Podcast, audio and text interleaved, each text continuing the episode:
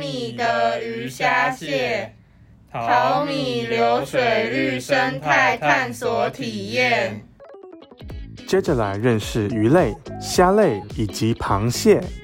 淘米生态村拥有哪些鱼虾蟹生态呢？是不是跟青蛙生态一样丰富啊？台湾河川分布广，拥有许多水域生态。除了溪流之外，也能在池塘、水田、湖泊或河口发现鱼虾蟹的踪迹。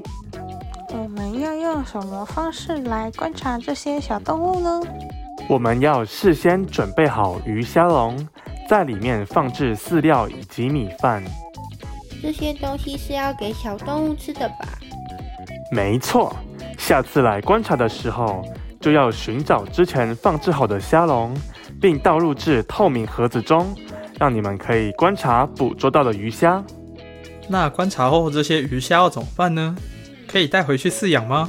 不好吧，这样它们很可怜啊。在你们观察以及触摸的体验结束之后，我们就要将鱼虾放回溪流里，让它们回到原来的生活环境。说了这么多，让我好期待啊！好想赶快看到这些可爱的小生物哦！就是说，我们可以出发了吗？确认好要携带的东西，就可以出发了哦。你们看，溪流里有好多鱼在游来游去哎。瓜老师，我们要在哪里放置鱼虾笼呢？我们要让笼子靠着石头放置。如果会浮起来，可以用绳子缠绕石头来加重笼子的重量。另外，鱼虾笼要逆着水流放置，才能顺利引诱鱼虾进入笼子的内部哦。原来放置鱼虾笼这么多细节。放置一段时间后，我们就可以回来进行观察活动了。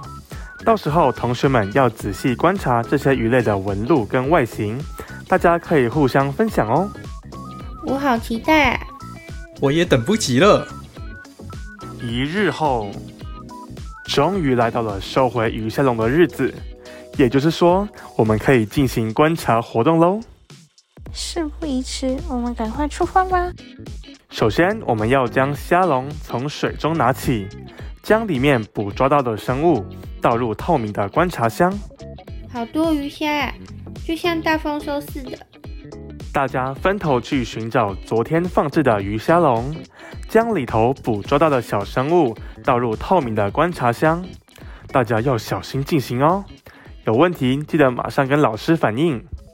完成之后，大家可以互相分享观察到的生物。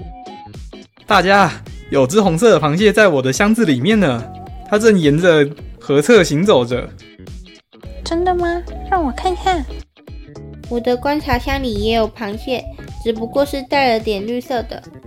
嗯，你们两位看到的都是拉氏清溪蟹，小光看到的则是成体，带点绿色的是幼体。你们仔细看，它的左螯好像比右螯大一些耶。没错，这是它的特征之一。我们接着看看你们的箱子中还有哪些小生物吧。动动脑。第一题，瓜老师带领小朋友在鱼虾笼里放入哪些东西呢？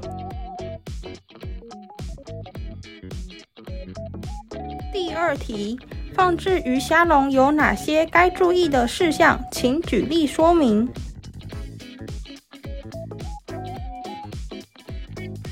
第三题，小光跟小蓝发现什么生物？在外观上有什么不一样呢？